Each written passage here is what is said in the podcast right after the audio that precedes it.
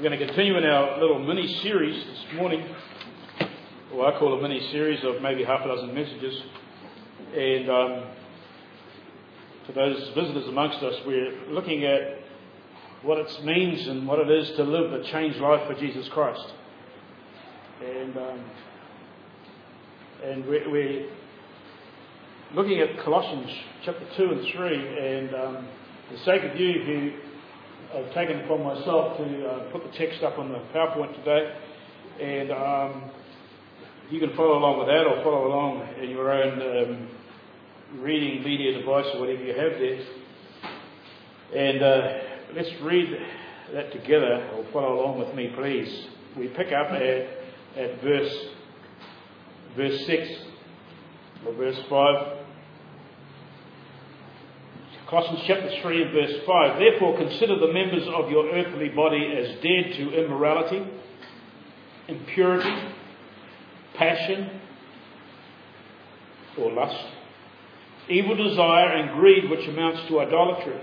For it is because of these things that the wrath of God will come upon the sons of disobedience. And in them you also once walked when you were living in them. But now you also put them all aside anger, wrath, malice, slander, and abusive speech from your mouth. Do not lie to one another, since you laid aside the old self with its evil practices. I'm sure God will add a blessing to His word as we endeavour to flesh that out a little bit. The title of our message this morning is Spiritual Fitness Requirements and um, we're living in a day, as you will know, I certainly know, I'm sure you will do too, that being physically fit and having bodies showing that we've won the battle of the bulge is the healthy thing to do. I haven't got there yet, as you might have noticed. But slimmer and fitter bodies certainly has its health and well-being benefits, you would agree. And the fitness gurus gymnasiums, home gym retailers, and personal trainers like Joe back here, they love it because it gives them an income. Fitness and weight loss even has a government on the media recently, you know, where they have these give it a go programs, uh, slogans. Give it a go, they say. I think it helps their fiscal budget, or I think it may do if people can become more healthy or fitter and slimmer. But really, when you think about all this, who doesn't want to be healthy and fit, especially when it means leaning, losing a or shedding a few excess kilos? Who doesn't want that? That's a healthy thing to do, right? But the problem is, but the problem is, with all these fitness and exercise programs, they in and by themselves, they don't do, they, they don't do it all for us. They really don't. So sorry, Joe. You're going to have to work on it. And um, it, it, that is not the whole recipe for weight loss and fitness success. It isn't. I proved this some years ago myself. I'm speaking from experience here. I joined a gym where for several months, three days a week, I would plow off down to the gym and I would work out for an hour or so. And, and, I was on a circuit of all the different machines. So I lifted weights, I cycled, I swam, I ran. You name it, I disciplined my body, often to the point of exhaustion. I was determined to lose weight. You know what? I never lost an ounce. I never lost an ounce. All I lost was a whole lot of dollars. And you know what? The other half of the recipe I failed to execute at home. I continued with my same old eating habits plus a whole lot more. So the key to losing weight is combining the elimination of destructive eating habits and the development of disciplined exercise programs. Bit of a no-brainer, right? That's right, isn't it, Joe? Both go together. And I needed both of those things in action at the same time. I needed to eliminate the negatives and develop the positives. Folks, this is exactly, this is exactly the same key, the same recipe for spiritual fitness. This is how the Christian becomes spiritually fit to live a changed life for Jesus Christ. We need to eliminate the destructive and sinful habits of, of the flesh and develop behaviors that are in sync with the indwelling Holy Spirit.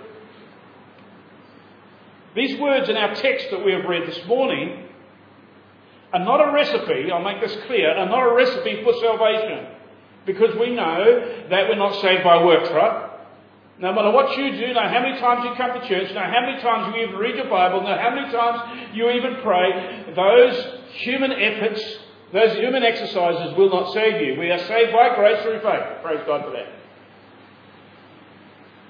This instructive recipe in our text is for believers on how to live changed lives abundant and victorious lives for Jesus Christ, now that we have been made alive, as we were reading a couple of weeks ago in chapter 2. And so this morning we will allow the Apostle Paul, and he's the one that wrote this letter to the, the believers in Colossae, we'll allow him through the Spirit of God to tell us what things or kind of things we need to eliminate from our lives. Okay? And next week, God willing, we're going to be looking at what things we need to develop in our lives in order to be spiritually fit. And so, this is our text for this morning what we need to eliminate. The first thing is we're to kill destructive vices. Paul begins saying in verse 5, he says, therefore, or consider as dead or put to death, might be what you have in your translations. And this expression carries a far stronger meaning than we might give it at times in our English understanding of things. Put to death or consider as dead, it means to, to kill it, to eliminate it, to eradicate it. So it's a whole lot stronger than in our, in our English understanding. So he says, Put to death what is earthly in you sexual morality, impurity, passion, evil desire, and covetousness, which is idolatry. On account of these, the, these, the wrath of God is coming. We see that in verse 5 and 6. But before we look at detail at this at Paul's command, we need to understand the seriousness of Paul's statement here, as it is a serious one. As I mentioned before, the, the word put to death is very strong. And this word has the idea of taking radical action. That's what it has. In other words, if no radical action is taken on these sinful tendencies that we may be continuing in and dabbling in, they will act like a cancer to our spiritual lives. And don't forget, radical action begins in the mind here. I'm reminded of, obviously, some radical action, a climber, an American climber who, was, who went solo unwisely and uh, some years ago, back in 2003 actually, and you probably have read about it and heard about it. And he went climbing, and in the process of his climb, he slipped and his hand became wedged in a moving boulder. And he couldn't free himself. Six days later, surviving on a little bit of water, he was able to suck out of his water bottle with his hand still wedged in this shifting boulder. He decided that if he wanted to see the light of another day, he was going to take radical action. In other words, in sheer determination, if I want to live, if I want to survive, I need to take radical action. There was the mind work, okay? So he took out his pocket knife, or he broke his arm first and hacked his arm off. And then he staggered his way to freedom, to live the light of another day and to tell the story. This radical action, this determination of the mind, and the persistence of the will is exactly what we're talking about here. Matter of fact, it's exactly the same kind of radical action that Jesus calls for in Matthew chapter 5, verse 29 and verse 30. And this is what he says If your right eye causes you to sin, gouge it out and throw it away. It is better for you to lose one part of your body than for your whole body to be thrown into hell. And if your right hand causes you to sin, cut it off and throw it away. It is better for you to lose one part of your body than for your whole body to go into hell. This is the kind of radical action this putting to death here speaks of. As I said before, this is not to be taken literally, right? As some men down through the, ages have and done. Where in the end physical mutilation of their bodies has taken place, thinking that, okay, this will get rid of my sin if I cut this off, chop this, hack myself, flagellate myself, or whatever. No, no, it's not talking about that here. It's working of the mind. It's the determination of the mind. It's then to take radical action. And so, in our context, it means simply this radical action may mean if I have to get rid of the internet, so be it, get rid of it. Okay? If I have to disconnect the movie site or the movie channel that on uh, because I'm just allured towards some of the, the sinful kind of movies that are on, get rid of it, cancel it. This is the kind of radical action he was talking about. And so you may ask, well, why is that? Why should I? Well, Paul answers that clearly. He says this. The first reason he gives, because of these things, or on account of these things, the wrath of God will come on the sons of disobedience. We see that in verse 6. Now, he's not saying that if a believer gets hooked up in these things, he will experience God's furious wrath. No, he's not saying that. After all, we know from 1 Thessalonians 1.10 that we have been delivered from the wrath to come, right? So we're not talking about that the believer is going to suffer God's future wrath. No, he is saying that this kind of behavior belongs to the unregenerate, belongs to those who are not believers. And because of that, because of that, because they own and love and pamper and, and sort of have the, these sort of things ever before them, because of that, they will suffer God's future furious wrath. It belongs to those who are separated from God. And because of that, we should be as far away from that kind of stuff as we possibly can. The second reason Paul gives here why we should put to death these things is that is that this is the kind of life you once worked in. Walked in. Sorry, I'm quiet. I'm a bit behind you. Is the second reason. It says this is the kind of love you once walked in and owned.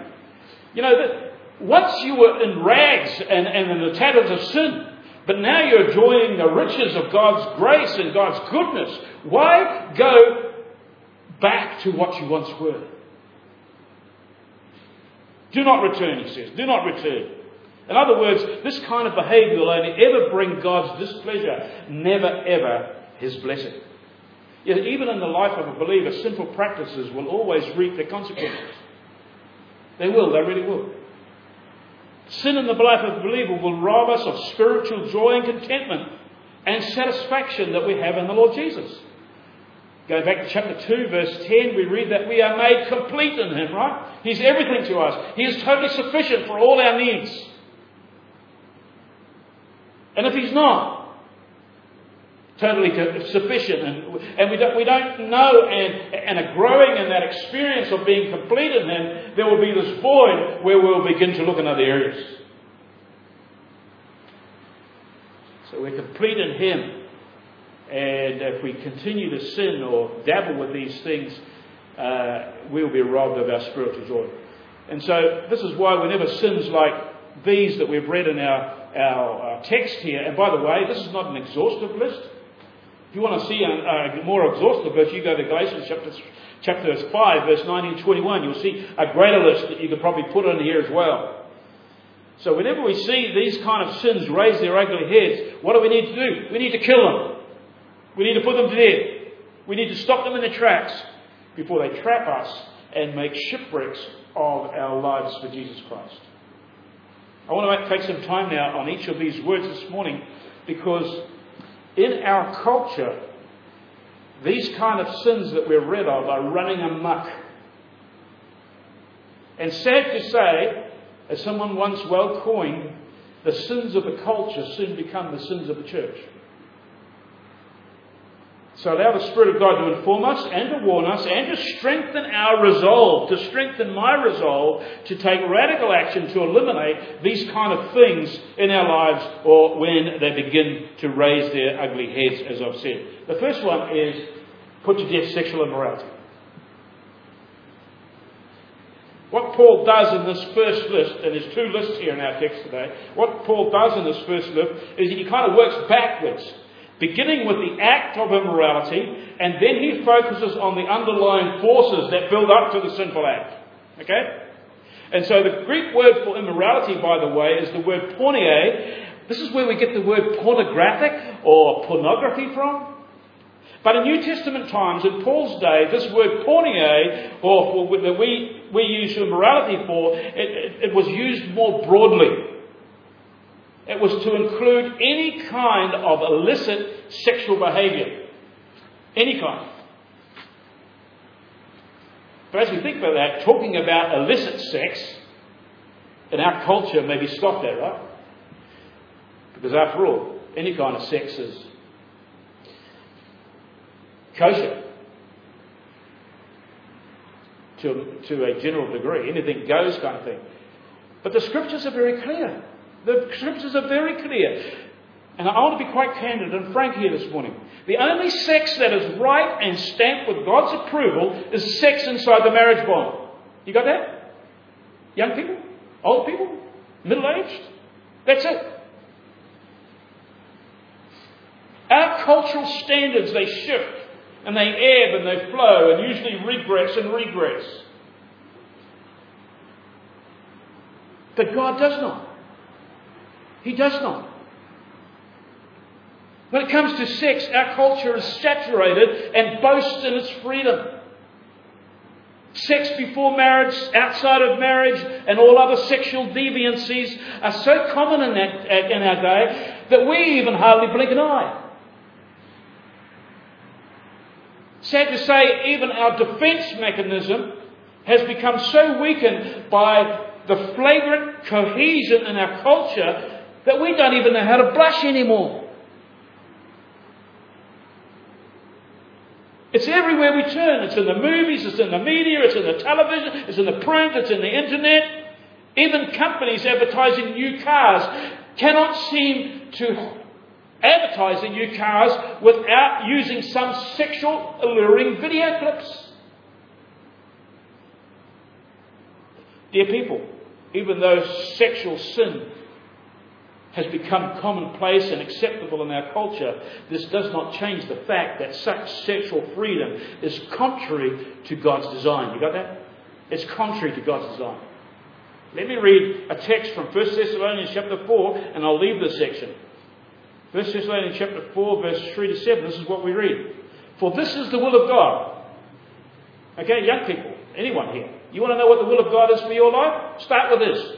For this is the will of God your sanctification, that you abstain from sexual immorality, that each of you know how to control his own body in holiness and honour, not in the passion of lust like the Gentiles who do not know God, that no one transgress and wrong his brother in this matter, because the Lord is the avenger of, in all these things. As we told you before and solemnly warned you, for God has not called us to impurity, but in holiness. Put to death impurity. This is the next one on our list. Put to death impurity. You see, the driving force behind any sexual sin, no matter what it is, begins in the mind. It does. Impurity, this word has the idea of, of, of filthiness or uncleanness behind it. Impurity is that which un, underlies all sexual sin. The sinful sexual act, whatever that might be, it does not happen automatically. What I mean by that, you know, when you have a scratch, you itch, you scratch it. It doesn't happen like that. You don't even think, wow, you've got an itchy leg, so you scratch it. Sexual sin doesn't happen like that. No person ever wakes up one morning and sets about to commit sexual immorality without first pondering all that stuff in his mind. Impurity is deep seated and powerful and sinful feeling. It involves our imagination, our speech, our eyes, our ears. All these things trigger impurity. Okay? The triggers of impurity. An impure mind is what, what immediately precedes immorality of any kind. Immorality is the act, impurity is the thought. How we need the wisdom of that old Sunday school song that I used to sing years ago, and probably some of you do, do remember it. Be careful, little eyes, what you see. The next chorus, the next verse goes, Be careful, little ears, what you hear, and it goes on down. And it says, Be careful, little tongue, what you say. And I think the chorus goes, Because there is a Father up above who looks down upon us in love. Be careful, little ears and eyes and tongue and so forth. How we need that wisdom. We must kill impurity when it invades our minds. Put to death lust or passion. Passion, lust, lust, passion are both the same thing. What is lust? Lust is simply a God given function. Hear that? Lust is simply a God given function to desire wholesome things completely gone wrong. That's what it is. Desire becomes lust when we want to have, experience, feel, and see that which God has not designed for us to have, experience, feel, and see. It's God's it's a God sanctioned desire for a man and his wife to have, experience, feel, and see one another. And so they should. That's one of the privileges and pleasures of marriage. But when that desire shifts to want someone else other than your spouse, that is lust with no exception. No exceptions. Remember David? King David? He should have been out fighting a battle, but it was springtime. He decided he'd just relax up a little bit and send the boys out, and he would just sit back in the palace. And then he saw a woman bathing on a rooftop. Remember that? It should have and it could have stopped right there. But no. Lust took hold, and you know the rest of the story. In contrast, remember Joseph? Joseph, the head honcho of Egypt. He had Mrs. Potiphar begging him for sex over and over again. What an environment. But did it stop there? Absolutely, it did stop right there. He fled from that lust trap. He took radical action. He didn't care about the consequences that he would lose his job, and little did he know he'd spend years after in prison for it. You see, when we think of lust, it's often characterized by seeing people as mere objects for one's own personal gratification. As Mrs. Potiphar saw Joseph. When we think of lust, it's usually thinking about sex with no personal commitment. You got that? It's lust. It, it, it's thinking about sex with no personal commitment, no responsibility to anyone, but simply to enjoy the simple pleasure for oneself. Lust is dangerous, and it leads to the easy next step of immorality. Put it to death. Put it to death. Put to death evil desires. There is a clear overlap here, I believe, between uh, lust and evil desire, but it seems that, that lust speaks of the, of the, the uh, specific evil action of the mind, whereas when we think of evil desires, it's what leads up to those lustful thoughts. It's like a, a prelude um, that leads to full blown lust. It's about where, when, and what first triggers those lustful thoughts. This is what I believe evil desires are. It's that part of us that wants the biggest thrill. It's that part of us that wants a bigger kick in life. It's a part of us that wants to let loose so we can lax up a bit here, you know? So that we can enjoy. After all, we might be missing out on something. In these kind of situations, one might say, What's wrong with looking at that magazine or watching that dodgy movie? We can handle it. It's a side of us that wants to play with fire or get as close as we can to the immoral cliff edge without falling off.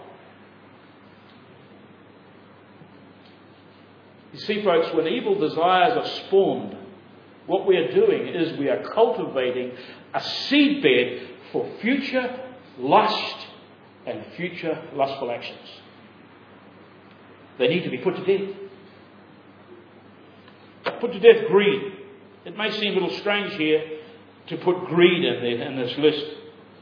And, but in reality, when we think of greed, it's the core ingredient of lust and immorality. Greed is the desire to have something that you don't have that someone else does. You got that? In other words, it is a, it's a complete dissatisfaction with what God has given you. In essence, it is the belief that some object, experience, or possession will add greater contentment and satisfaction to your life. Or if I have this, my life will be made more complete. Greed, plain and simple, is blatant idolatry, as the scriptures tell us here. It's blatant idolatry. Let me flesh this out a little bit further. You are not content with your spouse God has given you, so you take someone else's. That's greed. You're not content with your present single status, so you supplement it with pornography and premarital sex and other lustful actions. That's greed. You're not content with your wife and family, so you transfer your time, your desires, and your energy to your business, your career, and other material acquisitions. That's greed. Discontentment leads to the sin of greed, which is idolatry. But the terrible part of all this, as I was thinking about, the terrible part of all this is that it's amazing how many, how so many believers can delude themselves in the mix of all this stuff. Delusion sets in. You know, I know men who have been leaders in churches who, for years, while still in the ministry, were pornographic addicts. I know another who was a pedophile and several others in their lustful greed who took other men's wives. This happens. You see, folks, calling oneself a Christian and going through the motions does not exempt us from being tempted from these sinful actions. It doesn't. Solomon spoke with great wisdom when he said, Can a man scoop fire into his lap without his clothes being burned? Proverbs 6 21, 27. Solomon's point is clear. You cannot ignore God's standards without paying the price. Greed, lust, evil desires, impurity, and immorality all have a huge cost, as you will know. As we think about some of those costs, even in our society, and sad to say, even in our churches today, we have broken homes. We have loss of trust in marriages. We have sexual intimacy losing its special uniqueness. Superficial relationships based on feelings rather than commitment. You have sexual disease, you have rape, you have incest, you have abortions. Christian testimony of the believer is completely destroyed. And we fail at putting Christ on display in our marriages and family. Those are just some of the costs. And you can go on and on. Anytime we play with fire, there will be consequences. Our job is to do everything possible to maintain purity in our minds and our hearts. That's our responsibility. We must be actively diligent in avoiding lust producing material. We really must. We must strive. We must strive to avoid that lustful look. And it's so hard, believe me, especially for us blokes. You walk down the street, I'm 62 and it still happens. Eye cannot gravitate to some woman who is dressed immorally. I often tell myself that woman cannot certainly be a Christian dressed like that. And I turn my eye away another way. It really happens. And by the way, I thank God for you ladies here who show great wisdom in the kind of clothes you wear and choose. In case you didn't know, ladies, you have the potential by what you wear to either incite lustful thoughts or encourage wholesome ones. You really can. You really do. And so I encourage you and thank God for what you do. You see, we must work hard to focus on the pure, right? We really must in this impure world. We must be like Joseph, more and more like Joseph, who, when opportunity arose to compromise his sexual purity, he fled from it, knowing that it was a sin against himself, it was going to be a sin against his master, but most of all, it was going to be a sin against his God. When temptation rises, we must recognize that our flesh is weak and is no match for temptation's power. No match. Dear people, the antidote for greed is contentment. You got that? Contentment. A contented person will not desire to violate any other person sexually or covet anything that a person owns. Remember the Apostle Paul? This is what he said. and this is a very broad statement covering all of his life, I have learned to be content in whatever circumstances I am. And his circumstances were pretty tough at sometimes, right? But he learned to be content. That's Philippians 4, chapter 11. His contentment was found in Christ. His gaze always gravitated heavenward, as we looked at last week, in the first few verses of this chapter. Where Christ, his sovereign Lord, was. That's where his contentment was found. Everything else was secondary, no matter how trying the times. Velma and I often help one another in this area and keep one another honest by asking each other a simple question. Well, we do it regularly. I probably need it more than others because I'm prone to be discontent. We simply ask one another, Are you contented with your lot? And we're expected to answer seriously that question. Folks, attacking greed with contentment, you know what it does? It hacks at the root of sin. As we see in verses 8 and 9, as we move on here, and we'll just wrap up with this, Paul is not done with what the believer must eliminate in his life in order to be spiritually fit. No, he's not done yet, because he moves to the second list. Now, this list of sins is more social in nature. It's more social. In other words, it's, about other people and it affects other people. Not that the first list doesn't do, don't affect other people, but that the first list is more personal, whereas this list he's about to get into in verse 8 and 9 is more social. This is what he says. Basically, he says, discard them all. He says, but now you also put them all aside or discard them. Anger, wrath, malice, slander, abusive speech from your mouth. Do not lie to one another, since you laid aside the old self with its evil practices. Interesting to note here the Greek word for putting them aside. I think that's what I've got up in my in my in my translation is the same word that was used in the contemporary culture of Paul's day as taking off or discarding dirty work clothes at the end of the day. That was the same word here.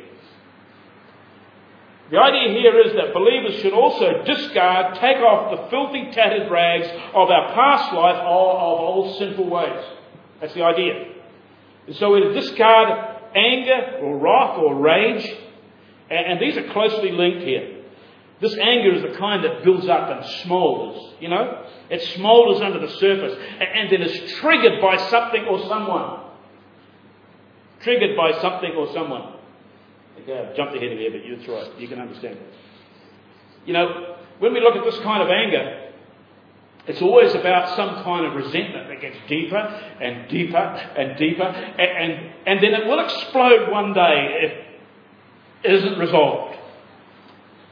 It usually begins by simply, listen to this, it usually begins simply by not getting one's own way over something. Crazy, isn't it? How much rage and anger that can build up. And we have the potential to, to be fault in this. And it all stems back to not getting our own way over something or someone. This kind of sinful anger to wrath is pure selfishness, I call it. Selfishness erupting. What are we called to do? We're called to discard it. Discard it.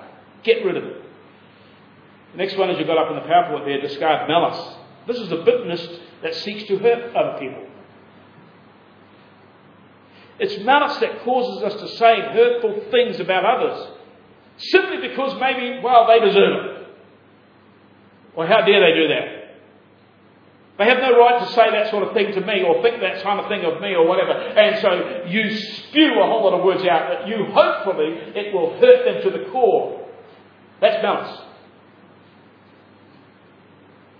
It's malice that leads up to putting the knife in, as we say. When our words that were intended by God, by the way, to only communicate grace, as we see in the next chapter, verse 6. That's what our words are intended to do communicate grace. Well, we need to discard malice. We also need to discard slander. This is similar to malice in that it also defames a person's character. It does. It's a defamatory uh, remark or comment. The Greek word for this, for slander, is where we get the word blasphemy from. In other words, to slander God, we would use the word blasphemy, right? While to slander people, who are people? People are people who are made in the image of God. Every one of us. Every walking person in this world ever has walked or will work, will walk, walk, has been made in the image of God. And to slander such a person, like it or not, is also blasphemy according to James 3 9. This is a real easy one to fall into. Let us learn to treat people, no matter who, no matter what. Even sometimes we might call them feral, which is bad. No matter what they've done, what they're involved in, let us learn to treat them with dignity. Why? Simply because they are made in the image of God. And but for the grace of God, you could be just that person yourself. Discard slander. Discard abusive speech. You know, when anger controls a person, you know what happens? Usually, what happens? Abusive speech spills out of our mouth like vomit. And usually the projectile part. Abusive speech refers to words that are obscene, derogatory, and are intended to hurt and put someone down. How we need to guard our thoughts before we engage our tongues, folks. How we need that. You know, Jesus stressed the seriousness of this, of, of watching what we say when he warned in Matthew 12 and verse 6. Every careless word that people speak, they shall give an account for it in the day of judgment. Discard abusive speech. Discard lying. This should be on automatic in our lives, right? After all, Christians don't lie. But it's amazing how we still can lie to one another, let alone out there. You know, what we might call a bare, bald faced lie is as bad in God's reckoning as what we might dumb down as a white lie or a half truth. No such thing in God's economy. A lie is a lie. Or maybe even promising someone something with no real intention of carrying it out. I find it so easy to slip the words out and say, oh, yeah, yeah, I'll, I'll catch up with you next week or whatever, and, and then whatever, and just bury it. It's a lie. It's a lie. You know, the scripture says that Satan is the father of lies. Did you know that? He's the father of lies. We have that in John 8 44. You know, lying is, is Satan's game plan. He's the inventor of it. If you want another word for Satan, just call him liar. That's what he is. Lies are his forte. When we lie, you know what we do? We're imitating Satan. We're imitating Satan, not our Heavenly Father, who we heard the other week, who is truth. May we know our weaknesses and discard all lying and be people of truth. May we be like the psalmist who prayed this Set a guard, O Lord, over my mouth. Keep watch over the door of my lips. Psalm 141, verse 3. Just in conclusion, how do we live lives, change lives, victorious for Jesus Christ? The recipe is this, as we had last week. First of all, your mind has got to be right. We've got to be thinking heavenward. We've got to eliminate these destructive, sinful habits that, that still cling to us. We've got to put them to death. We've got to take radical action and do whatever it takes to stop those sinful thoughts and lusts arising in our mind. Then what? The rags of our old life need to be replaced. They need to be replaced with, with, with graces, God's graces. And I'll quote a scripture here from Philippians 4.8. I need to replace with God's graces of whatever is true, whatever is honourable, whatever is just, whatever is pure, whatever is lovely, whatever is commendable, if there is any excellence, if there is anything worthy of praise, think about these things. May the word of Christ richly dwell within each one of us. And that'll go a long way to getting rid of the sin that we need to in our lives. Thank you, George.